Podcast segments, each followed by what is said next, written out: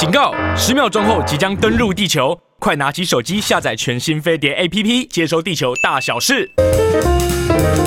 Hello，各位桃色新闻的观众和听众朋友，大家好，在我旁边的是若薇最美的发言人。Hello，大家好。呃，其实今天开麦以后就不精彩了，为什么呢？因为开麦前我们聊了很多八卦，对，交换了很多名字，就是有关最近这个政坛啊，还有艺文界啊，好什么呃商界有没有？就是 Me Too 这样的一个，就是呃性骚受害者纷纷跳出来的这样的一个新闻。没错，其实很多故事哎、欸，很多故事，只是有的时候大家会想说，到底是不是我想太多了？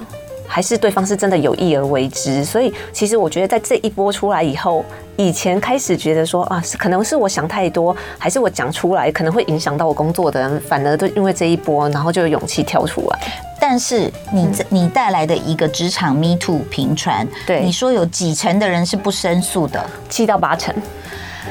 所以我们现在听到的只是一到两层，呃，两到三层，一点点而已。因为大部分的人会，尤其是职场性骚扰，我觉得是最严重的。是，因为首先是有可能性骚扰你的人是你的长官，对，有可能是一个你可能。这是很君子的形象，对，就是你没有办法去讲说，哦，他曾经对我做过什么，别人可能会相信他，不相信你，对，就说你是小本哦，怎么可能？或者是说我举个例子，像我以前年轻的时候，嗯，然后我们就是跑社会嘛，嗯，然后同业大家一起去应酬，嗯，然后应酬完以后，就是有女生有一个女记者被摸大腿，哎呦，啊，她被摸大腿回来以后，她当然就是会哭诉啊，嗯，那哭诉以后，长官说，啊，你干嘛裤子穿那么短？啊，你干嘛裙子穿那么短？所以像这样子的长官，我们在一开始民进党几个案子里面就听到说说，那不然你想怎样？要不要去下面草皮大喊？就是这些主要第一线的接触人员，他的观念就不对了。对，所以就是造成这些人会更觉得被害者更觉得说，呃，所以是我是我二百五喽，对，那就又被压下来了，然后又会很怕说，我讲了以后，人家会怎么看我啊？人家会讲说？是不是就是因为我平常就爱穿那么短，还是说什么可能我平常啊，呃，就是爱跟人家嘻嘻哈哈，所以才会被性骚扰？嗯，所以这些女生其实，在职场上是不太敢讲出来，这是最大的原因。你现在也真的有遇过那种还是不讲的吗？还是不讲的？有啊，其实蛮多的。就私底下大家谈心、闺蜜吃饭都可以，但是你叫她去讲出来，她说没有办法，因为。最害怕的就是我如果讲出来了，我会不会丢我这份工作？对，我觉得大家最害怕的是这个。然后还有说，我在这个业界，因为不管在哪一个业界，其实圈子台湾圈子都很小。嗯，我如果讲出来以后，我会不会被这个圈子封杀？嗯，因为可能那个性骚扰性骚扰我的人是有权有势的人，就像在日本那个杰尼斯的社长，其实是一直到他身后，哎，就是人家讲的时候都。才敢慢慢的这样讲出来，可是好像日本社会也没有太多的踏伐，对，所以有很多的压力。但是其实我们今天还要再聊的是，旁人的眼光会影响被害者的态度，还旁人的眼光还影响了加害者的另外一半。哎，对，嗯，这其实是我这样子说好了，有些加害者他本身的另一半，呃。也有可能是名人，或者是他本身形象也很好，嗯，然后他可能一直以来他也是知道的，他并不是不知情，只是知道自己的老公在外面一直就是性骚扰别人啊，然后吃人家豆腐。可是他能讲什么？他就回家一直准备豆腐十八烧，说老公吃 吃吃不够豆腐了，先在家里给他吃吃透透好不好？对，然后所以呃，我自己本身。是非常看不下去的，对，因为我是，可是那你怎么揣摩那个当事就是加害者的那个另外一半，他的心情到底是什么？为什么他要就是好像用鸵鸟心态面对这一切？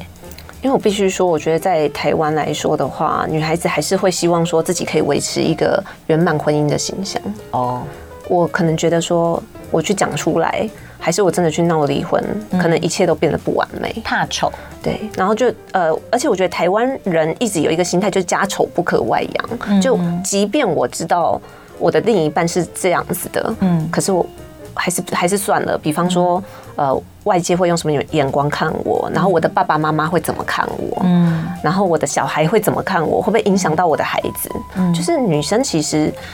呃，我觉得在婚姻当中，如果遇到另外一半是性骚扰惯犯的话，其实说真的是很难去大声喊出来的，因为他要顾虑的事情太多了。所以为什么我们大家想一件事哦，这个 hashtag Me Too 这件事哦，大家也不要觉得说，哎，怎么又是这个？好像对你来说是茶余饭后。其实我们正在做什么事，你知道吗？我们正在改变大家的价值观，还有。改变我们对于被害者，我们不应该有那种就是检讨被害者，说真的吗？你短裤穿太短了，对啊，你领口为什么要那么低？对啊，摸一下会死哦，又不会少一块肉，这种人反而才是应该被惩罚的。所以我觉得是整个社会我们在进阶，所以我们在互相的学习跟教育。就是如果有人观念很模糊，我们要矫正他；然后如果这个观念是很少人去，但是他是对的，而且勇敢的。大家要 follow 这个观念，嗯，所以就比如说嘛，你在公车上有一个少女喊说，嗯，那个怪叔叔摸了我一把，那这时候你会继续划手机吗？你就想说摸一下会死哦，就是公车直接开到警察局啊？对，连公车司机都有这个勇气，他都觉得说不怕耽误这么多人的时候，那为什么？我觉得，哎，我觉得大家真的不能就是让这一波过掉，哎，对，是你。包括你要去感染你的职场，嗯，呃，或者是老师以后面对这种事，哎，你好，我必须举一个例子哈，就是，呃，就是我的小孩有去过一个国际学校读书，我们刚去的那个学期，刚去而已哦，嗯，校长就发了，校长是个老外，嗯，他就发了一封信给所有家长，然后我读完那封信，我就有点傻眼，我想说，哎。我们才刚来，这真的吗？哈，我不晓得豆，你记不记得校长发的那封信的意思是说，直接告诉所有的家长说，不好意思，我们学校有一个老师叫什么名字，教什么科，他因为跟学生有一些不当的语言的 email，所以我们请他走路了。那希望大家信任我们学校，信任校长，信任什么？然后我看到我就觉得，哇靠，光明磊落四个大字写在那个学校，哎，就是。现在很多人会企图掩盖事实，就是怕影响校誉，没错，怕影响公司的名誉。哎呀，我们这个新闻台千万不能有这个事哦，我们这个党部千万不能有这个事情。然后呢，那你这个这个不就是掩耳盗铃吗？然后就就自己就觉得说没关系啦，这个不要不会被康的啦。错，因为你的观念会一直层层的蔓延下去，以后人大家都这样，有一天蔓延到你女儿头上去。我跟你讲，你女儿被人家摸，你回家的时候算了啦，算了啦。他说，可是都已经摸到我那。里了啊，没关系啦，没有进去就好。你难道要这样讲话吗？所以我觉得这个猜名是我们台湾在更好的一个时机。我觉得大家其实，当然我知道被害人有些真的很害怕。我不是说每个人都要出来，而是说如果你觉得你已经看到像比如说像现在中中佩君他已经出来去讲了一些事情，那我这边我就要问一下，嗯。问一下我们的若薇，就是说法官的判断依据。啊，因为这个事情其实是很自自由，呃，就是被害者自由心证的感受。对，有可能说，呃，可能呃，我们觉得，比如说他有一百八十公斤啊，或什么，他这样子摸我一秒，我都会觉得很油腻。那可是如果金城武这样，我就会说金城武不要走，再摸两下吗？对。对，那这个当然是很那很主观啦。对啊，他身体喜不喜欢，那本来就是人家家的事情哦。那但是这个法官怎么判断？因为我们也不会说他放了四秒点六五，你懂我意思吗？对，嗯，这个其实就是我们之前过去看到的判例，嗯，大部分都是看你的工作环境，比方说是一对一的，哦，还是说是有一大群人的，嗯，然后还有你的工作的这个事件的背景，嗯，可能当时大家是在开会嬉笑怒骂，你的前言跟后语是什么？法官会去看这个东西，嗯，然后还有这个人他平常的为人处事是怎么样？这也是我刚刚跟桃子姐聊掉聊到，就是很多人他平常打。招呼的方式，嗯，可能一间公司一百个人，他对一百个人，不管是男女老少，嗯，丑美，他一样都是哎抱一下啊，哎早安呐，嗯，所以当我今天觉得不舒服的时候，嗯，可能那个人说我的打招呼方式就是这样，我对每个人都这样，你也看到了，嗯，那这个东西。能算还是不能算？其实只要你心里有觉得不舒服，你都是可以投诉，对，你都可以打一一三，你都可以去找像现在妇女基金会这些管道。嗯，只是呃，到底能不能成立这件事情，其实跟他有没有犯意也有很大的关系。嗯，所以我不能说这个东西一定会成立。那在你过去采访的经验里面，说喝到断片算是一个成立的理由吗？当然不成立啊，因为这个其实看监视器就知道，你喝到断片是什么样的情况。你是喝到断片，你就直接昏倒了。当你说你喝到断片，啊，你强强吻了人家，可是你还有办法叫车，这个在法律上就不可能会定义于你是没有意识在做这件事情，你是有意识的。对，因为我真的很不会叫车呢。我每次有时候想说啊，这个地址没有改，什么，就是你还是要很 focus 在这个其实是就很明显，你是有意识的啊，这就不可能是断片。所以，可是那个 case 还算有一点点 lucky 的，就是有监视器，没错。那大部分人都没有的时候，我觉得其实对法官来说也是很头痛。我觉得不可否认，当中可能百分之一到十吧，就是比较小的一个比例，有可能是政治斗争的工具。对，极有可能。如果没有受害者出来说，最近就有一个例子啊，就是没有受没有受害者，只是他的跟他死对头的人不爽，他就说暗养了一个淫魔，但是受害者在哪里？没有，所以他也有可能沦为一个互相斗争的工具的时候，法官怎么判断？所以我觉得大家还是要看具体的事实。其实大部分没有办法成立的，就是说你没有市政，没有人证，然后。欸、我看，你看，连那个人选之人都是刚好那个王静，那后面有一台那个这样拍到，都是因为有监视器啊。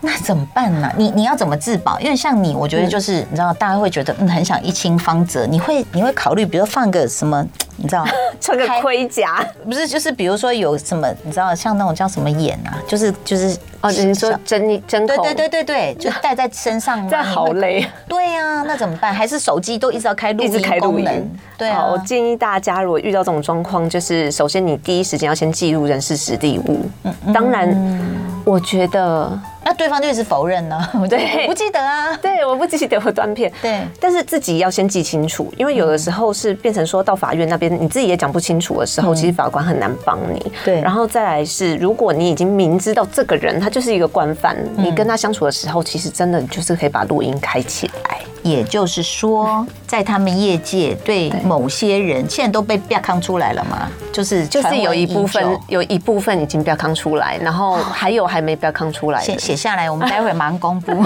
还有一部分是你们大家业界传说的，大概有几个人是大家都被骚扰过？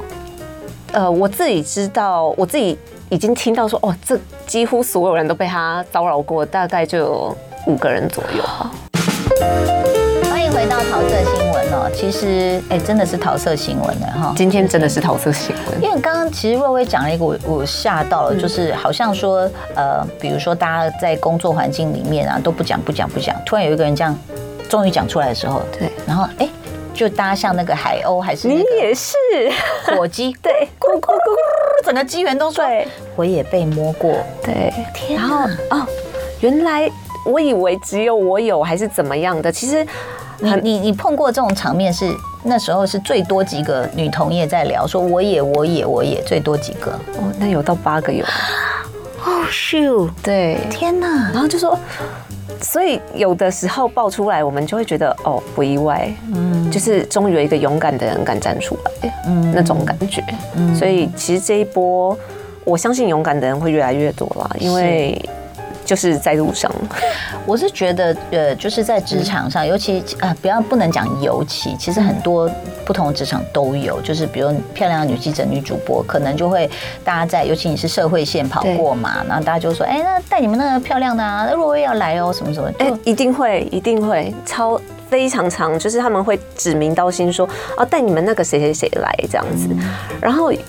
有的时候可能就是还会说什么啊，你敢不敢喝啦？什么干嘛怎样啊？你就你就不敢嘛？那你不敢，你吃槟榔就拿槟榔给你。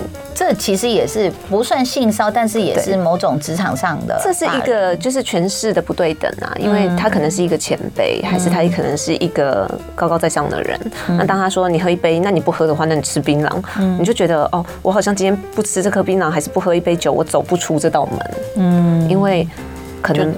我会丢了工作等等。张曼娟老师都被这样逼过，我看他说我都傻眼。他就是在一个职场上，他新新到任，然后旧的就对他不爽啊，也是就是这样。来，你喝喝完啊，要不然就怎样怎样，就这样子哎。然后因为曼娟老师不太能喝嘛，他就说那我抿一口，他说不是，你一定要喝完，就是当场一定要弄到那么僵。对。但曼娟老师其实骨子里很硬，所以就这样喝一口就放下不理他。其实我觉得有的时候是要这样哎。对，但是话又说回来，因为你是这个一一人力银行嘛，我们看到其实你带来的数据，包括像是二零二三上班族的幸福感调查，自评职场幸福指数只有五十七分。对，当然这还有一个很大的原因是。跟什么要跟大家讲讲？嗯、呃，因为大部分人会觉得现在生活过得不幸福，还是因为薪资的关系。是、嗯，可是其实我们看到政府的那个薪资是一直有在调整的，就是基本薪资、嗯。对。但为什么会觉得不幸福？嗯，还是因为说你如果把通膨加进去的话，哦嗯、它其实实质性薪资它这样是倒退路的、哦，就抵抵抗不了通膨啦。对，因为我们如果拿两三年前的一碗牛肉面来讲，嗯。呃，那时候一晚大概一百二，嗯，或者是一百块的都有。嗯，现在一碗要两百，甚至有两百五的。嗯，你成这个倍数性的成长，变成说你的薪资，除非有呈现倍数性的成长，不然其实你根本是会觉得说，哎，我被加薪了，可是我觉得我怎么好像钱更不够用了？真的，大家可以吃辣贝贝的牛三宝，我们有到两百五，便宜一点哦。对，那所以事实上，你看大家觉得职场不幸福，我觉得最。近，因为刚刚我我在问若薇，就说我说，哎，那这么多没有不要康的，我说难道是接下来就不报了吗？可是你是你预测会？我预测就是这段路还会再走一阵子，真的。对，因为其实已经现在有人在开记者会了，是吗？然后大家不看我们直播，现在是有可能都过去看了。哦，因为其实呃这件事情引发了很多人的心思，就是为什么我过去不敢讲出来？嗯，然后我自己也有听过，就是有同业说他是不是应该要就是把以前不舒服的这些东西讲出来？其实大家都开始会去想，哦，所以我以前被那样子对待。其实我是可以讲的，嗯，因为以前会去想嘛，说我讲出来以后会不会丢了工作？嗯，他会不会是，呃，或者是这个大人物可能是老板的朋友，嗯，或者是老板的老板的朋友，嗯，有可能我一讲出来我。不用就不用在这个行业混了。可是现在大家就觉得说，哎，我好像不应该这样隐忍，有可能我的隐忍会害到下一个人，因为他有可能是惯犯。所以这些被害者现在在酝酿，所以就是还正在往揭发的路上去。我觉得他会有一点是蝴蝶效应，因为大家会有一点就是被勾起来那个。内心有一种责任感吧，就是会觉得说，我如果不讲的话，嗯，事情会越来越严重。是，然后在网络上说，麦克黄说，某党主席也很爱找女记者，要记者来选举。嗯，要记者来选举吗？选举应该是他指的是说记者从政吗？对。然后，嗯，汤圆狮子头说，明星艺人、政客、官员都是有这么多的潜规则及骚扰，只要人与人相处，一定有。没错，我觉得这个这这真的是各行各业。你不要说什么，像呃，我以前在打工的时候，嗯，是做餐饮业，我也有同事被性骚扰，就端个牛排还要摸个小手。对，就是各式各样的。你吃的是九十九块的，不要摸了好吗？对，那或者是像大家有的时候会觉得说，到底比方说有有一些。人他很无聊，他就是可能每天就传个色情笑话，他觉得好笑的，OK，就是开黄腔的那种笑话，是还是那种黄色图片，这算不算一种性骚扰？嗯，可是其实你不舒服就算。嗯，我自己在人力银行其实也是会遇过，说有一些呃刚出社会的新鲜人，然后他们就会来问说。因为我们会进学校去做一些演讲，或者是去做一些呃企业的辅导，那他们其实都会搞不清楚那个性骚扰的分际在哪里。嗯，可是其实只要说你觉得，我就不要怀疑自己，大家很容易会去怀疑自己。可是你觉得不舒服，而且频率还很高，不是一次两次。嗯，我觉得一次有的时候可能会觉得说啊，他可能不小心回到怎么样回到对，可是如果。一次、两次、三次，我觉得就不要怀疑自己了吧。那就是不舒服的事，那就是有。那我觉得就应该讲。在若薇的鼓励下，我相信这波还要走个半年以上。大家尽量讲出来，因为真的，我觉得有些人是不可饶恕。如如果受害者这么多，我觉得一个两个，你你你就在那边检讨被害者，然后就说：“哎呀，你这是肖本什么什么。”但是如果到了五个六个，大家就沉默，就会知道说：“哎，这个人原来素行不良这么久。”对，而且有，尤其是有些人，他平常是真的形象很好的。嗯，当人家去讲的时候，可能就会说：“怎么可能？那个人他平常就是谦谦君子，就是反而会变成是你在抹黑他。”嗯，可是我觉得今天如果说你有一个证据的话，我觉得我我自己也不敢说，呃，以前的我啦，我觉得以前的我也是那种属于。不敢讲出来，因为我觉得人家就会说啊，你自己可能谁叫你爱穿短裤，还是谁叫你怎样怎样。嗯，可是我觉得在最近这几年，的确。有这样的鼓励之下，我觉得如果我真的不幸遇到，我是会站出来，但我希望不要。嗯，谁想遇到这种事情？是的，陶子姐，在演艺圈那边呢？什么？我们要进广告了吗？要进广告了吗？演艺圈哈，我觉得是这样子。我觉得演艺圈的界限更模糊。更模糊，更模糊。比如说你，比如说，我们就讲以前有什么夏日水上，然后女人都得穿比基尼啊，然后穿个白 T 啊，然后被推下去，或者是讲说，哎呀，什么你长辈出来啦，就是什么这种语言上的，甚至是收视率的保证的时候，观众也在笑啊。那我们也觉得说啊，这样很好笑吗？我们被笑了啊，你在笑哦。所以我的意思就是说，这是一个整体的文化。嗯，那所以。过去，尤其我出道的年纪呢，那个时代就是全部都是大哥哦，真的，女生一定是出来当花瓶，没错。那我们就是出来当，哎。也不是奶瓶，我们是奶瓶，对，我们就是一个就是小打杂的，就是妹妹啦，对，但是我们是小打杂，反正人家怎么损你，你都没办法回嘴，就是要笑笑。这这也是某种轻度的霸凌。嗯，然后再来呢，其实有没有呃，我自己目睹过这个很多年，我刚出道，所以已经三十几年前了，真的是看到一个大哥就吼一个玉女，嗯，然后你过来，嗯，坐我大腿。然后一开始大家都觉得是开玩笑，然后后来他是整个大俩拱，就连脏话都骂出来。是喝醉酒吗？没有啊，录影啊。然后就是还没开录，那比如有个钢琴，嗯，这样他说你就过来，你就过来，他就狂骂到那个宣传也吓傻，那玉女也不知道怎么办，嗯啊，然后就一堆脏话飙出来，说你今天没有过来，那我们就不用录。所以，哇塞，那他就变成他不能不过来啦，他会。我我忘了后来是怎么，因为大家都僵住，很恐怖，很恐怖。那过去那种真的是大哥，就是呼风唤雨的年代，更没有什么 Me Too，更没有手机，对对对，怎么去去投诉？所以其实我觉得演艺圈的那个界限更模糊，因为大家有又太累，又喜欢开黄腔，然后有的时候可能会觉得说啊，这可能是节目在做效果，你不知道怎么判断。有一次很好笑的是，那个蒋友柏来上我们大学生了没？结果我们我们休息室很大嘛，然后因为我跟阿 Ken 纳豆都很熟了，嗯，那纳豆 纳豆尤其是就是一脱掉就是剩一条内裤，因为他换下一套，我们常要很快的换下一套，蒋永博就疯了，他就像。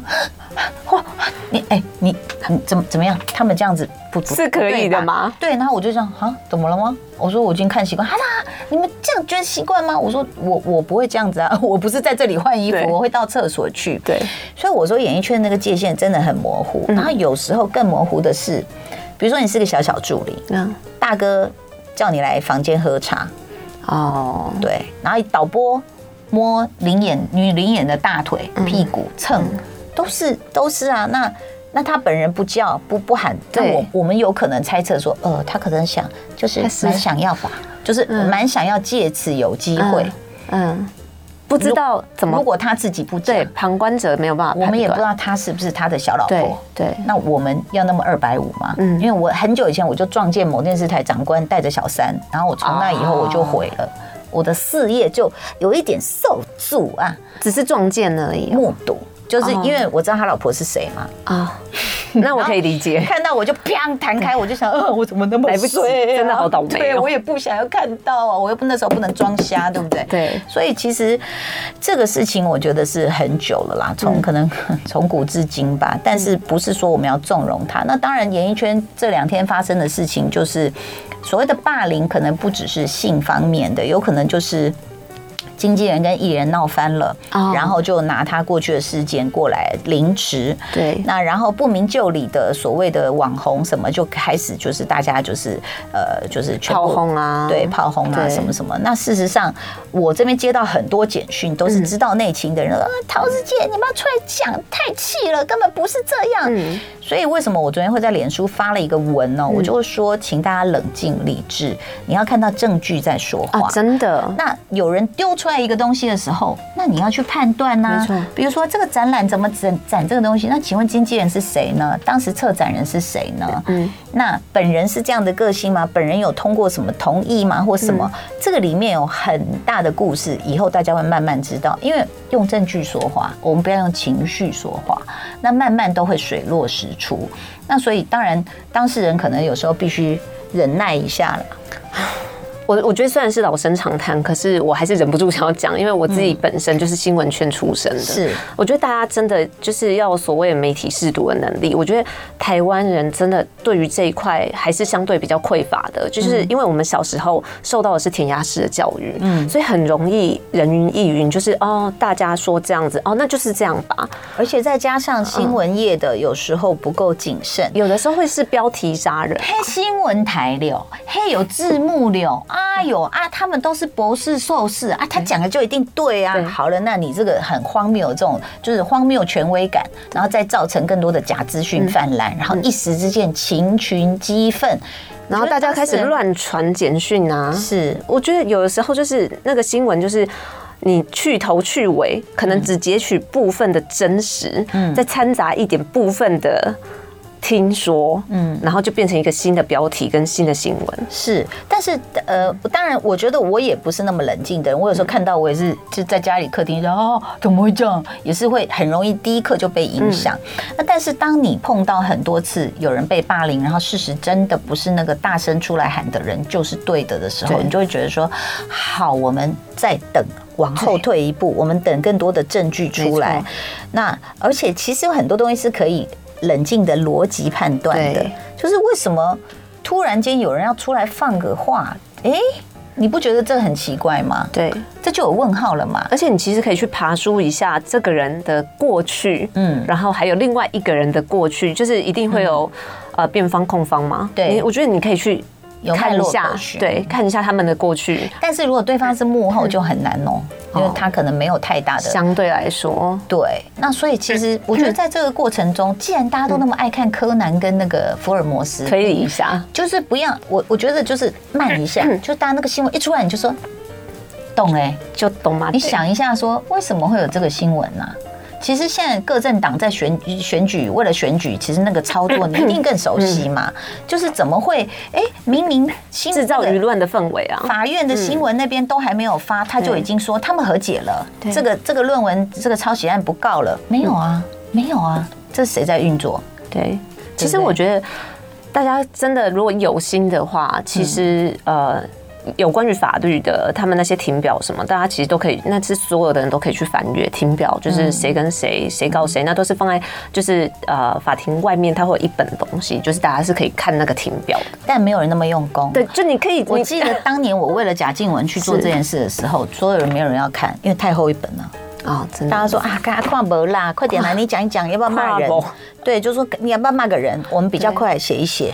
其实媒体试读的东西，真的就是要靠着一份勤劳。像我有的时候觉得这个新闻我看了，我觉得很可疑，怎么风向会一面倒的时候，我是会去看各家的新闻，包含如果是国际的，我会去看国外的，因为有的时候翻译可能翻译出来，每个人翻译出来的答案是不同的。是的，是的。我觉得大家还是要培养一下，就是然后还有像桃子姐说，就不要第一时间去留言带风向。对，因为有的时候你根本不知道真相是什么，你就在下面开始骂。